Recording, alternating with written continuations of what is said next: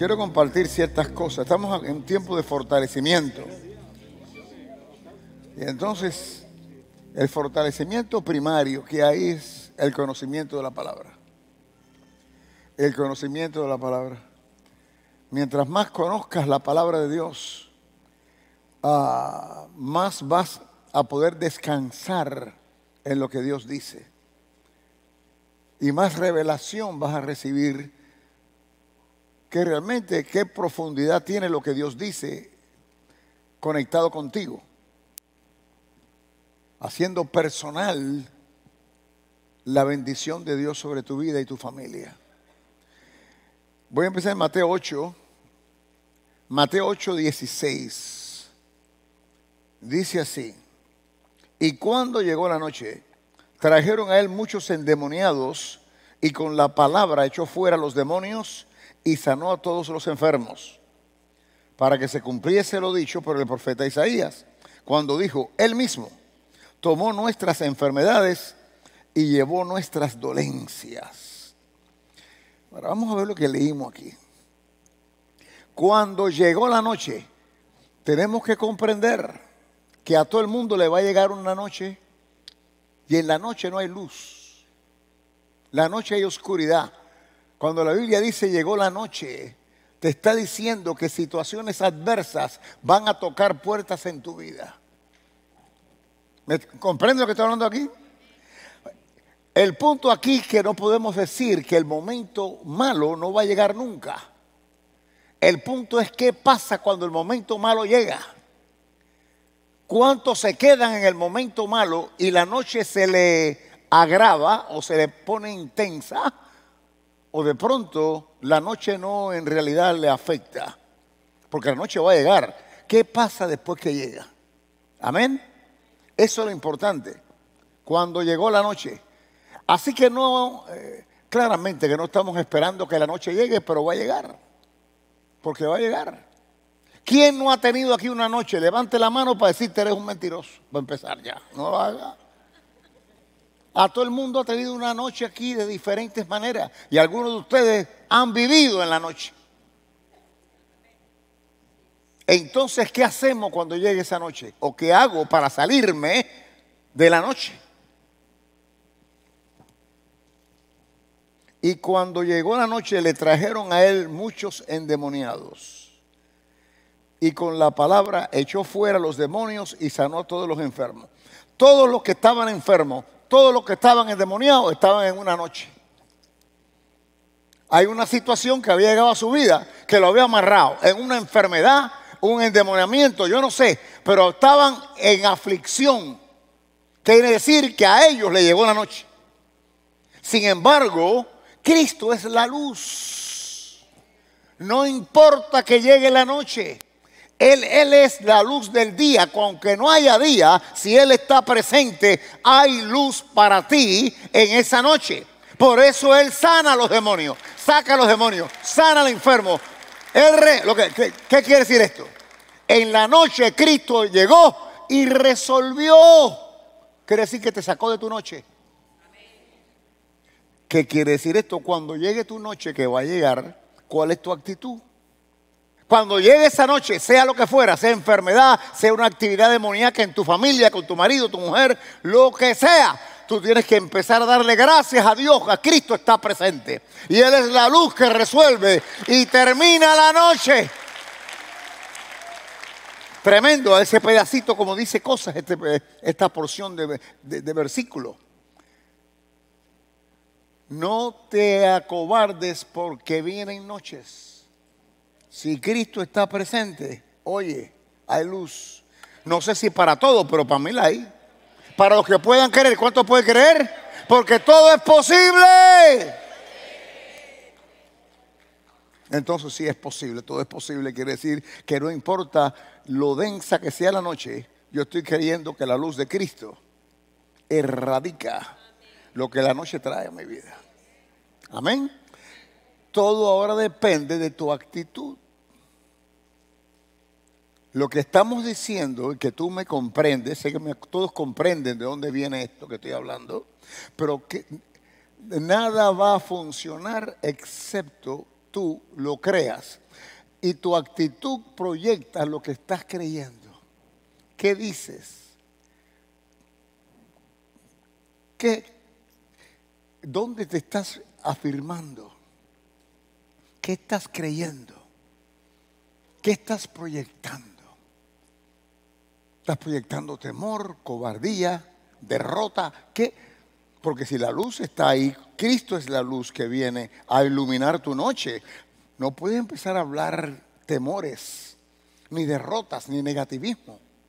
Porque eso proyecta que no estás creyendo. Estás creyendo más en la noche que en la luz. La fe,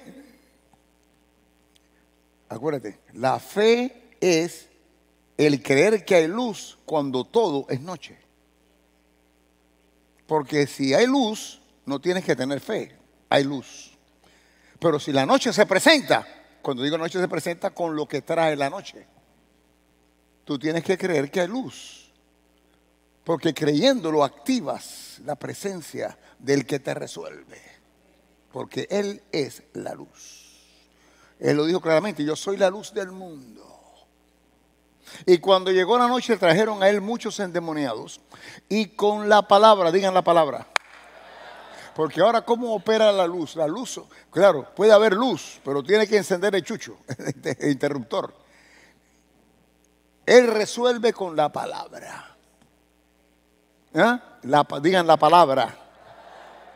Así que sí, se presentó la luz, pero la luz tiene que radiar. He dicho que la luz tiene que radiar tiene que radiar. Así que cuando llegó la noche trajeron muchos a él endemoniados y con la palabra echó fuera a los demonios y sanó a muchos de ellos. Sanó a muchos de ellos. ¿Cuántos dicen amén? No digas amén, porque no es mucho de ellos. Ganó a todos, no a muchos de ellos. ¿Por qué? Hay una gran diferencia en muchos y a todos, porque cuando es mucho hay algunos que se quedaron afuera y puede ser que, que se va afuera eres tú.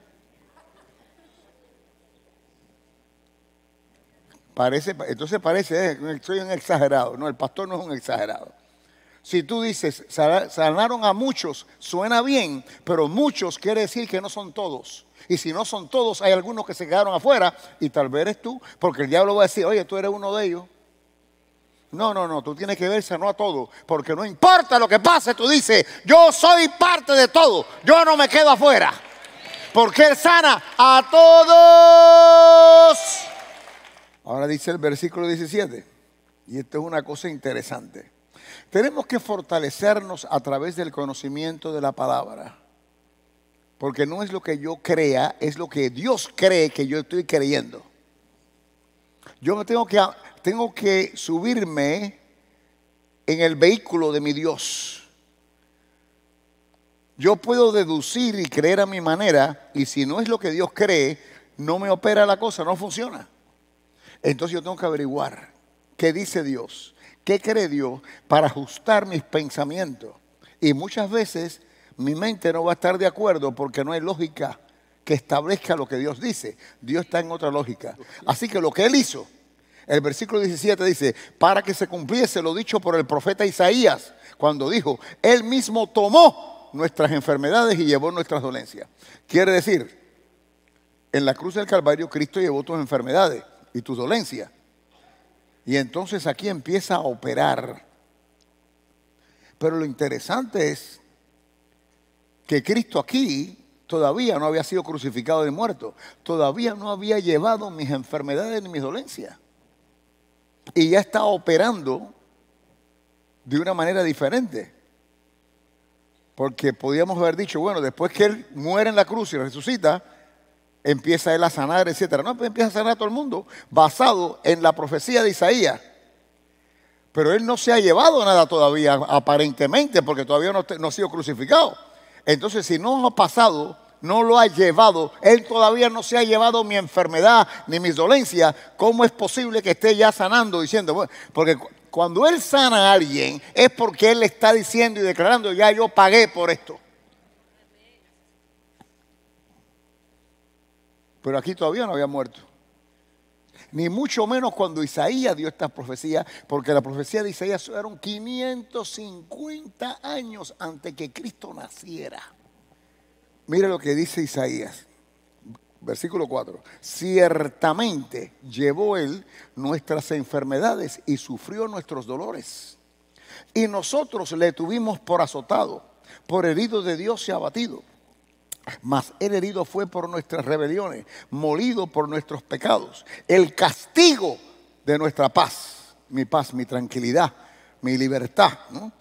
El castigo de nuestra paz fue sobre él, el castigo, y por su llaga fuimos nosotros curados.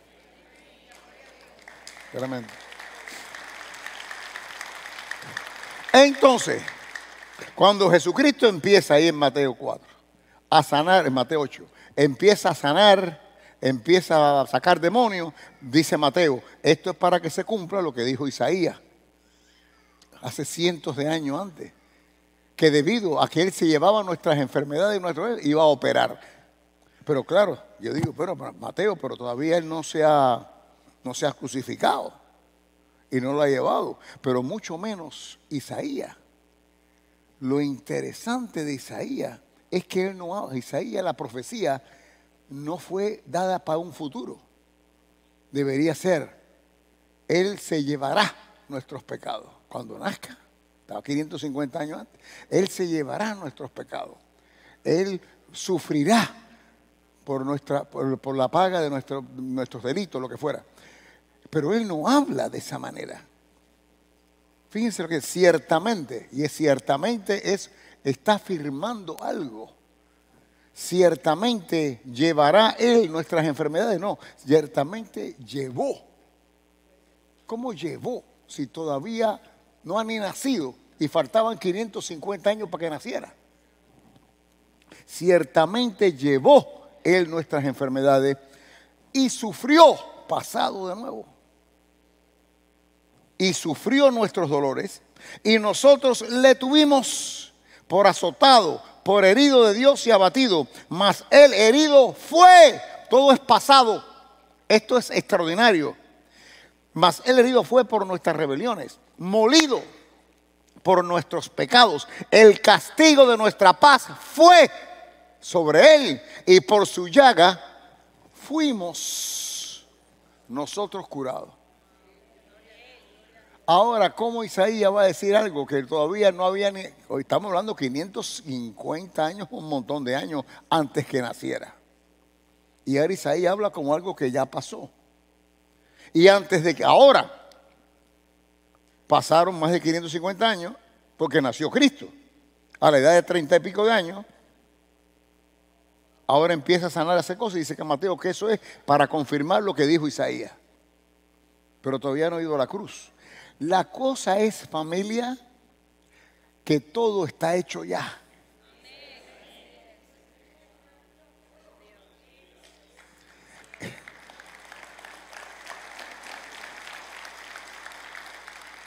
¿Por qué Isaías habla en un pasado? El verdadero. Acuérdate que hay una situación de que va a pasar, pero estamos hablando de manifestación en lo natural pero en el espíritu ya pasó, ya sucedió. Vayan despacio, no quiero que se me atoren ni que le dé dolor de cabeza lo que estoy diciéndole. Dios vive en la eternidad y en otro tiempo, no en el crono, sino en el kairos, que ahí no, ahí no hay dos de la tarde, ni tres de la tarde, ni, es otro, es eterno. La eternidad no tiene final, pero tampoco tiene principio. Dios hizo el crono, nuestro tiempo, para que operemos en él. Pero en la eternidad ya todo fue hecho. Entonces el verdadero profeta en sí no está viendo lo que va a pasar, el verdadero profeta mira lo que ya pasó. Y empieza a decir lo que fue para que se manifieste en lo que será en el mundo natural. ¿Me entienden lo que quiero decir? Acuérdense, tienen que comprender que hay dos mundos. En el mundo espiritual, que hay otro tiempo diferente a este, las cosas ya sucedieron. Por eso aquí dice que todo fue, fuimos, etcétera, todo es pasado, porque este profeta Isaías está mirando algo que ya sucedió en la eternidad, está declarando que va a suceder en lo natural, tiene que suceder porque la única cosa, fíjese, ahora, ¿por qué pasó aquí si ya pasó? Porque aquí tiene que legalizarse esto. Hay una legalidad que tiene que tomar lugar. Hay una legalidad que tiene que tomar lugar. Cristo tiene que morir aquí y padecer para legalizar lo que ya pasó. Porque, ¿Por qué? Porque es que cuando Dios hizo esta tierra, puso al hombre a funcionar en ella y a operar. E entonces tiene que haber una legalidad de transferencia. Dios es todo por ley y por regla. Por ley y por regla. Así que lo que Cristo hizo fue legalizar físicamente lo que ya había sucedido. Y bueno, y esto por eso lo vemos en Apocalipsis, que lo dice claro. Apocalipsis 13, vamos a Apocalipsis 13 un momentito. Ya para más tarde, pero creo que. Apocalipsis 13, wow, 13, 8. Dice así y la, y la adoraron todos los moradores de la tierra cuyos nombres no estaban escritos en el libro de la vida del Cordero. ¿Quién es el Cordero? Ok, en el libro de la vida del Cordero, que fue inmolado, que fue inmolado, ¿quién? El Cordero, Cristo fue inmolado, fue muerto, crucificado, fue inmolado desde el principio del mundo. ¿No dijo que fue inmolado hace dos mil años? No, no, desde el principio del mundo, antes que el mundo fuera hecho, tomó lugar lo que después pasó hace aquí dos mil años. Entonces, ¿qué pasa? Por eso que Isaías, cuando habla, está mirando la eternidad, que Cristo fue inmolado antes que el mundo fuera hecho. Por eso dice, y habla todo en pasado, habla todo en pasado, y la gente dice, pero ¿cómo por qué en pasado si no ha sucedido todavía? No, si sucedió. Lo que él está tratando de decir que va a suceder en lo natural, porque tiene que suceder para legalizarlo. Todo es una legalidad en esta... Déjame decirte otra cosa, para que te des cuenta de lo legal que es Dios. Ve a Juan, Juan capítulo 3, el Evangelio de San Juan. Y esto todo el mundo lo sabe. Bendito Cristo de la gloria. ¿Me, siguen todo lo que estoy diciendo? Quiero que comprendan la importancia de esto. Juan capítulo 3. Juan capítulo 3. voy a empezar en el 1. Dice así. Todos sabemos esto. Había un hombre de los fariseos llamado Nicodemo, un principal entre los judíos. Este vino a Jesús de noche y le dijo, rabí, sabemos que has venido de Dios como maestro, porque nadie puede hacer estas señales que tú haces si no está Dios con él. Respondió Jesús y le dijo, Jesús era el punto. Jesús puede haberse considerado extremadamente pesado en aquel tiempo. Él no pasaba mano, no le contesta lo que él quería. Tú eres esto, tú eres lo otro, tiene que estar Dios contigo. Y le dijo, oye, escúchame. Y fue lo que, mira cómo se, de cierto, de cierto te digo, que el que no naciere de nuevo no puede ver el reino de Dios. Ya, esto es lo que tú necesitas saber. Olvídate que si yo vengo ahora de esto, no. Esto es lo que tú tienes que saber. De cierto te digo que el que no naciere de nuevo no puede ver el reino de Dios. Nicodemo dijo, ¿Cómo puede un hombre nacer siendo viejo? ¿Puede acaso entrar por segunda vez en el vientre de su madre y nacer? Está trabajando en la lógica normal que cualquiera de nosotros operamos en esa lógica. Jesucristo responde, de cierto os digo, que el que no naciere de agua y del Espíritu no puede entrar en el reino de Dios. Porque lo que es nacido de la carne, carne es, y lo que es nacido del espíritu, espíritu es. Nacido de la carne y nacido del espíritu. El nacido del espíritu es el nacer de nuevo. Tú naces de nuevo cuando recibes a Cristo, como ¿no? Pero nacer de carne es nacer de agua. ¿Por qué nacer de agua? Porque todos están en el ambiente de nuestra madre, estamos en agua. Eso es lo que él quería decir. Tienes que nacer de nuevo.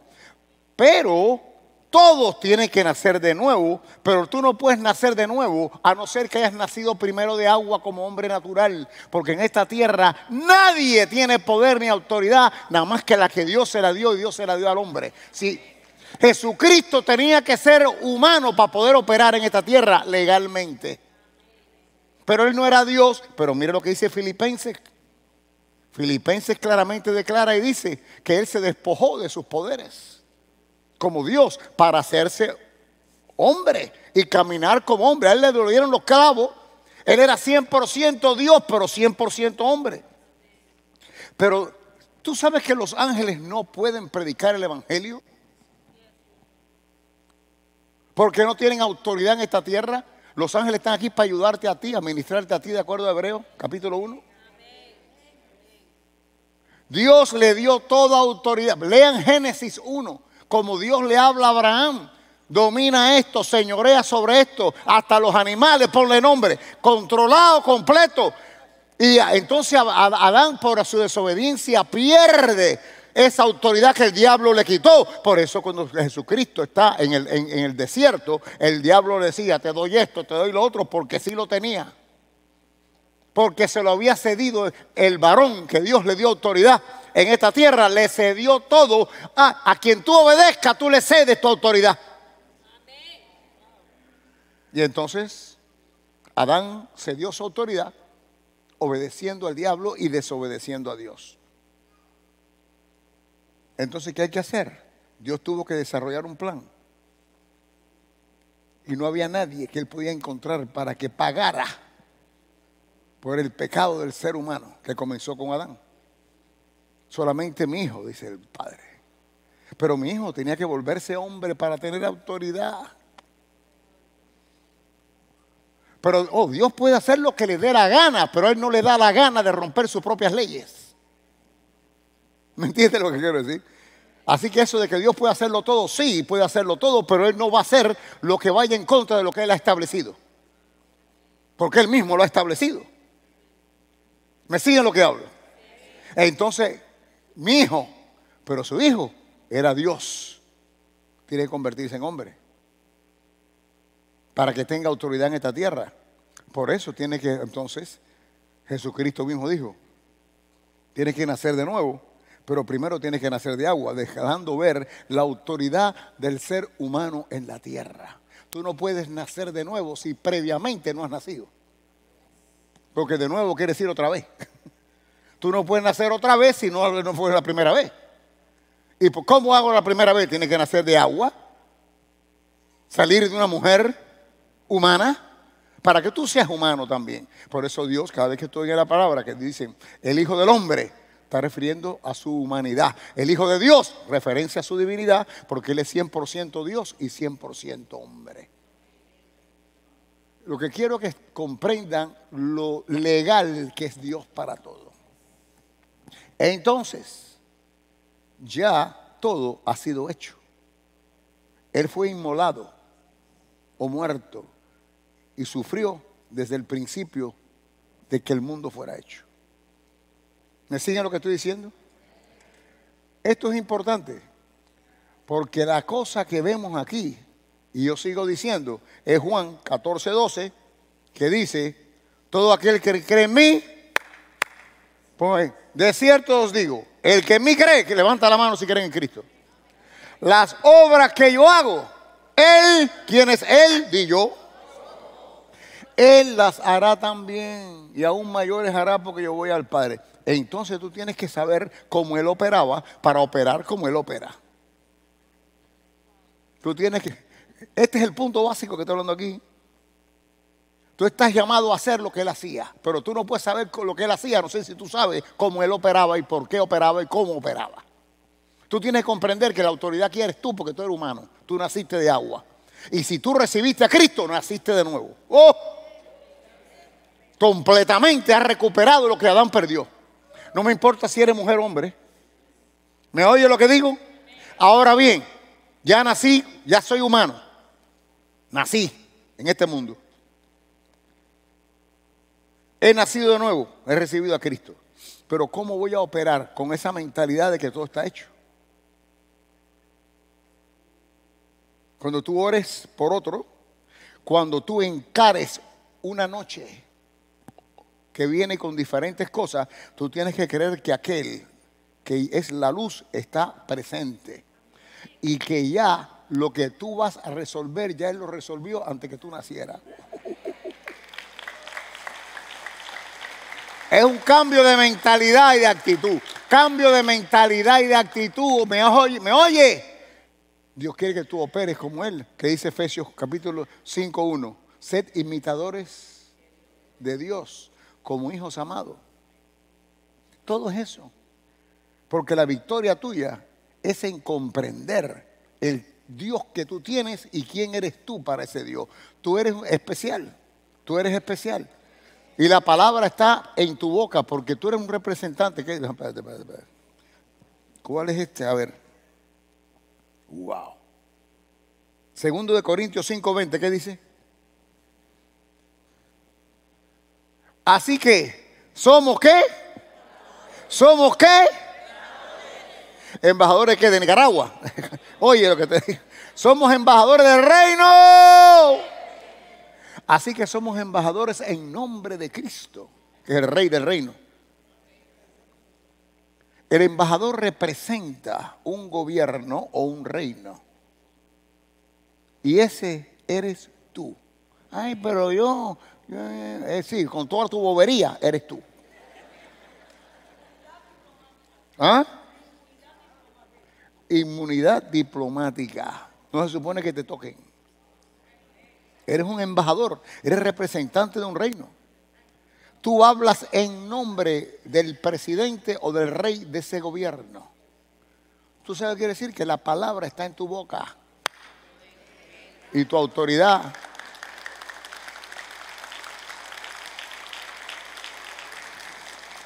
Jamás tendremos victoria en este mundo si no comprendemos esta parte. ¿De quién yo soy? Representante del reino de Dios en la tierra.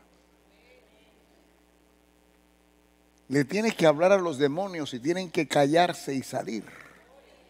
Pero no le puedes hablar con temor. Satanás, fuera. Sácalo. Vamos a sacar a los demonios. Te ponen a orar. No ores. La Biblia no dice que ores para sacar demonios. Háblale y sácalo fuera. Pero tienes que comprender quién tú eres. Ora para que tú mismo empieces a lavarte el cerebro a comprender quién tú eres. Que Dios te ayude a comprender quién tú eres. Pero no te ponga a orar a un demonio. Porque es que no, la Biblia no habla de que ores para que saque demonios. Hay una porción bíblica que me viene a la mente ahora, que ha sido confundido, que dije, este, este, género, este género no sale. ¿Dónde está eso, chicos? A ver, ustedes los inteligentes. Eso está en Lucas. ¿Dónde está? Mira, búsquenmelo rápido.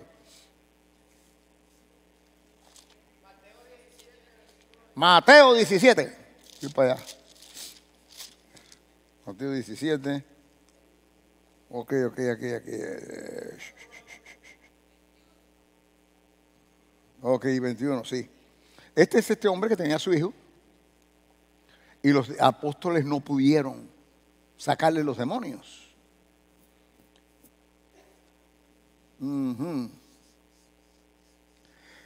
Jesucristo se explotaba, pues te digo, él lo hubiera considerado un pesado se explotaba y se frustraba con sus discípulos después que los enseñaba, los enseñaba, había momentos que no operaban como él esperaba que operaran. Y entonces habían situaciones que él expresaba claramente como él se sentía frustrado. ¿Comprende? Y entonces aquí este hombre le dice, no, yo traje a mi hijo, trataron de sacarlo, no pudieron sacar el demonio. Y entonces en el versículo 17 responde Jesús dice, oh generación incrédula. ¿Qué quiere decir eso? No han creído lo que yo les estaba enseñando. ¿Cómo es que no pudieron sacar este demonio? Porque Jesucristo veía que ellos deberían ya, con la información que tenían y al haber estado con él, que operaran igual a que él. Entonces se frustraba cuando pasaban esto. Oh generación incrédula y, perversa, le dijo alguno. Si yo le digo eso a alguno de ustedes, me, me sacan el periódico. ¿Hasta cuándo he de estar con vosotros? ¿Hasta cuándo os he de soportar? Tráemelo acá. Ya está frustrado. Porque se suponía que ellos operaran como él operaba por las enseñanzas que le había dado. Ellos vivían con él. Y no podían sacarle un demonio que Jesucristo veía eso como básico. Como básico. Viniendo entonces los discípulos a Jesús aparte dijeron, ¿por qué nosotros no pudimos echarlo fuera? Jesús le dijo, por vuestra poca fe. Porque de cierto os digo que si tuviere fe como un grano de mostaza, diréis a esto y pasará y nada será imposible. Pero este género no sale sino con oración y ayuno. Entonces la gente cree aquí que hay que orar y ayunar para que salga el demonio, pero no hay evidencia de esto en la Biblia. Por eso es que los demonios no salen y la gente se queda con hambre. se quedan, se quedan. Pero aquí dice, no, aquí no dice. Aquí no está hablando de sacar demonios, aquí está hablando de la incredulidad este género, este tipo de incredulidad no sale excepto con ayuno y oración. Es la incredulidad, porque la quiere decir, cuando tú te pones a ayunar, pones en sometimiento la carne y espiritualmente hay un crecimiento.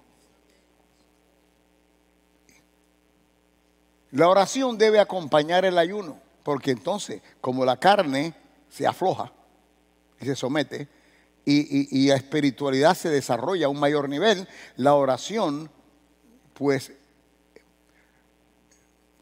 hay un empuje mayor espiritual. ¿Me entiende? Hay un empuje mayor espiritual. Entonces, indiscutiblemente, ¿qué pasa? La fe crece. La fe crece. Entonces, cuando tú ayunas y oras, tu fe empieza a fortalecerse empiezas a creer más, porque hay una conexión espiritual con el Señor en ese momento. Entonces lo que sale es la incredulidad, porque la fe es creer lo que Dios dice. Y si empiezo a creer más de lo que Dios dice, la incredulidad o mi falta de fe empieza a desaparecer. Este género de incredulidad sale solamente con ayuno y oración. Aquí no está hablando de sacar demonios, este género. La gente lo cree, pero está equivocado. Por eso que no sale el demonio.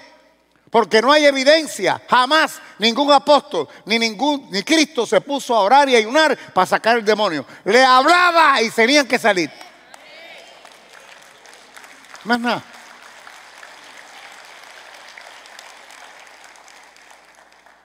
En el versículo 17, oh generación incrédula, todo fíjate, incrédula, todo es incredulidad, la incredulidad, este género tiene que salir con ayuno y oración.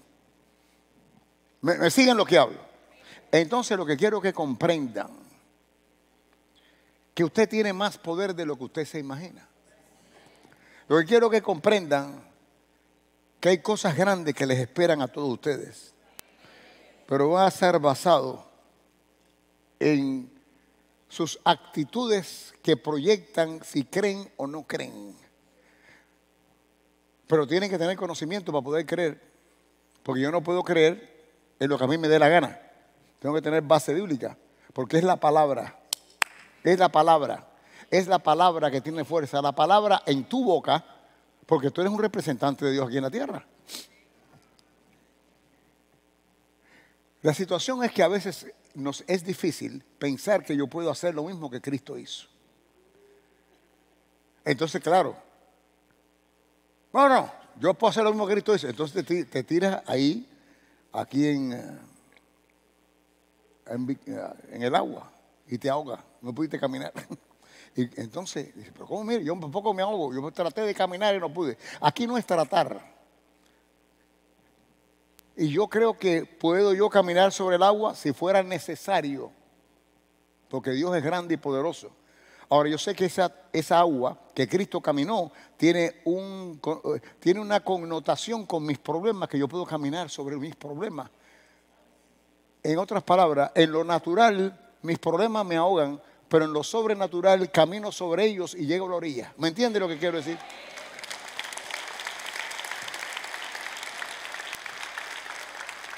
Así que muchas cosas de las que Jesús hizo, aunque pudiera haber físicamente una posibilidad que se pueda hacer, pero tiene que ser algo muy especial, pero está hablando de una enseñanza. Hay una enseñanza que Cristo nos quiere dar, dejándonos ver el poder que tenemos en esta tierra y que la palabra es la que nos resuelve. Es la palabra. Lo que quiero que comprendan que no siempre el ungir con aceite es lo que resuelve. Pero el ungir con aceite es bíblico. Porque la Biblia dice llamar a los, eh, ancianos de la iglesia, etcétera, etcétera, que oren por el enfermo. Así que sí, ungir con aceite también es un punto de contacto. Pero aquí lo poderoso es la palabra. Al punto que lo que dice y habla del aceite y habla de imponer mano es la palabra. Todo es la palabra. Nada tiene comparación con la palabra. Nada, nada. Voy a terminar con esto, pero tengo que decir esto, porque esto es poderosísimo. Es en el 8, el 8, 8 5. Dice, entrando Jesús en Capernaum, vino, vino, a él un centurión. El centurión es un soldado, un soldado eh, romano.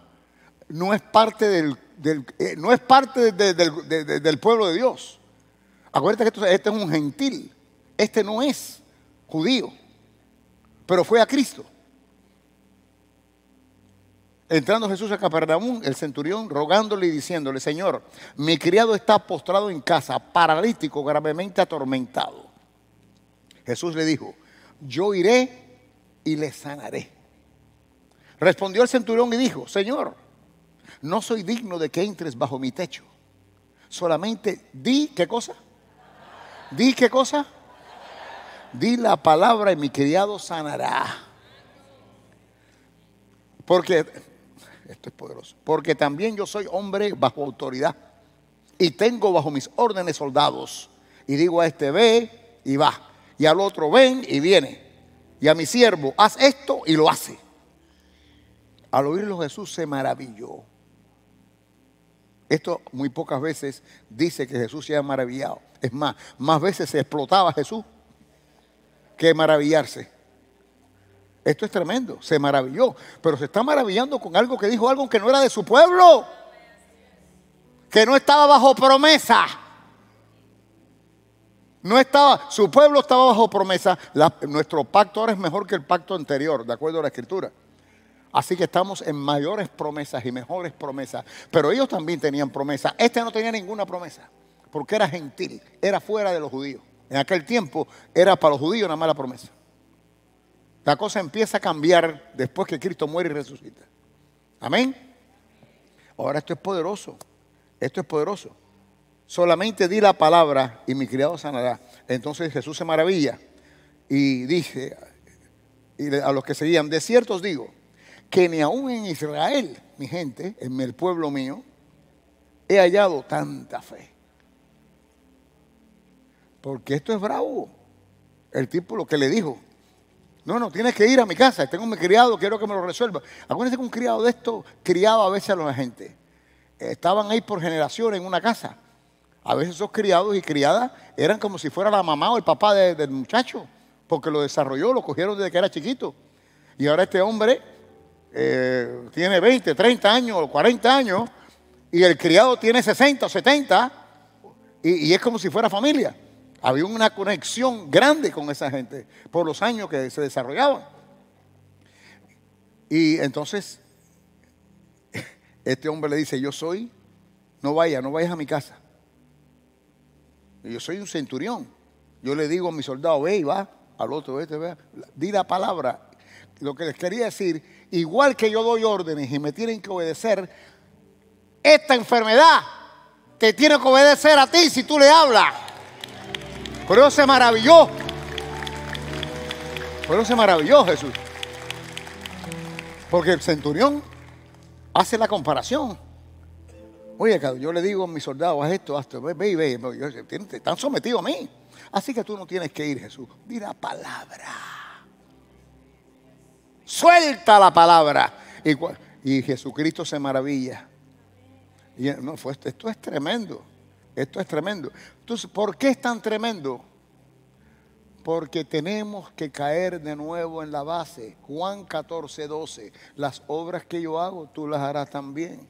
Aquí la situación es la responsabilidad que me pone él a mí. Mientras más yo aprendo la palabra, me doy cuenta de que él espera más de mí de lo que yo creía. Espera más de ti de lo que tú creías. Aparentemente, si yo puedo hacer lo que él hacía, el poder que él tenía en su boca, la tengo yo también. El punto es que como no lo creo o lo dudo, cuando yo hablo, Está lloviendo y digo, ay, que pare la lluvia, pare la lluvia, empieza una tormenta. Pero como no lo creo. Entonces digo, no, a mí no me funciona. ¿Cómo te va a funcionar? Cobardón, ¿cómo te va a funcionar? Pero esto es poderoso. Entonces aquí dice, entonces después dice, ok, no he, hallado tanta fe como en este hombre. Y dice, y os digo, versículo 11, que vendrán muchos del oriente y del occidente.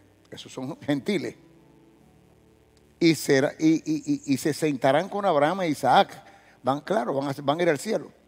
Y Jacob en el reino de los cielos. Mas los hijos del reino, que eran de ellos en ese momento, su pueblo, serán echados a las tinieblas. No todos, pero aquellos que los rechazaron de su pueblo. Serán echados en las tinieblas de afuera. Allí será el lloro y el crujir de dientes. E entonces Jesús le dijo al centurión, y como creíste, te sea hecho.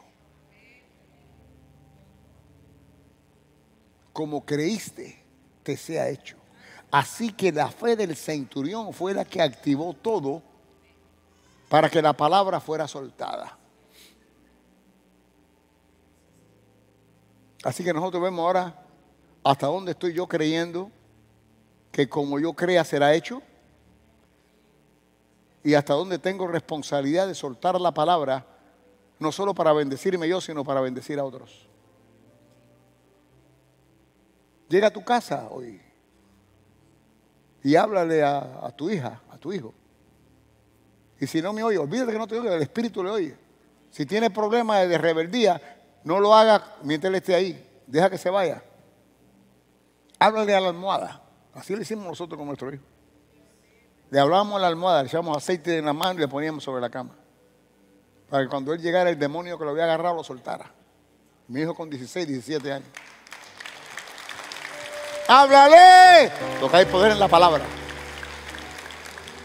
Hay poder.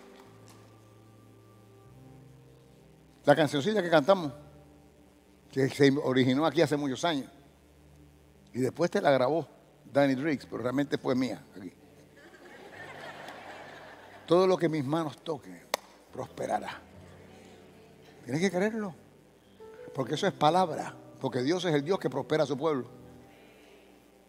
Entonces tú tienes que creer que hay algo especial en tus manos que prospera cuando tú toques. Tú tienes que creer, como le dijo Abraham, donde pisares será tuyo, a Josué. Bueno, igual. Tienes que creerlo.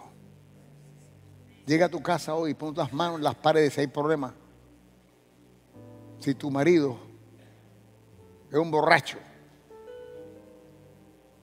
pon las, manos en la almohada, no en la cabeza el tipo porque se va a molestar. No le botes la botella de ron y no le botes nada. No te busques problemas. Pelea espiritualmente.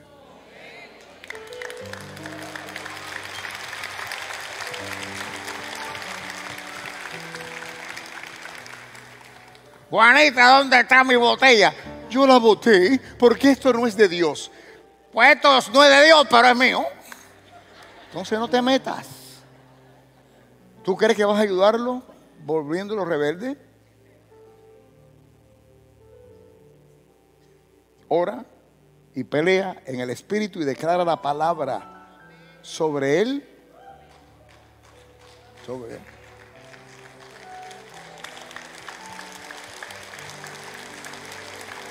Y claro, y viceversa. ¿Sabes lo que es viceversa? Por ella. si ella es la del problema, varón, ahí sí tiene que orar fuerte, romper rodillas.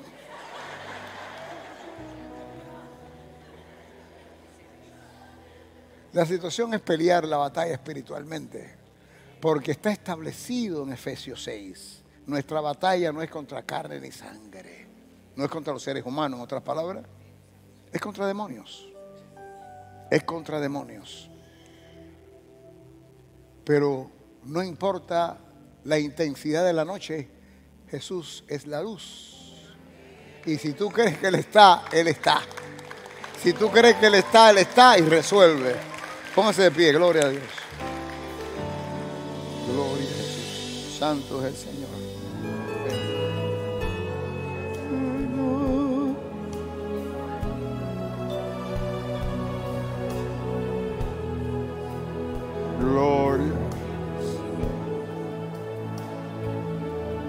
Aquellos que están en el público, aquí o allá, que no tienen dolencia ni problemas, quiero que le empiecen a dar gracias a Dios por la sanidad de sus cuerpos y declarando que no va a haber una noche sin luz. Todas las noches para ti tendrán luz.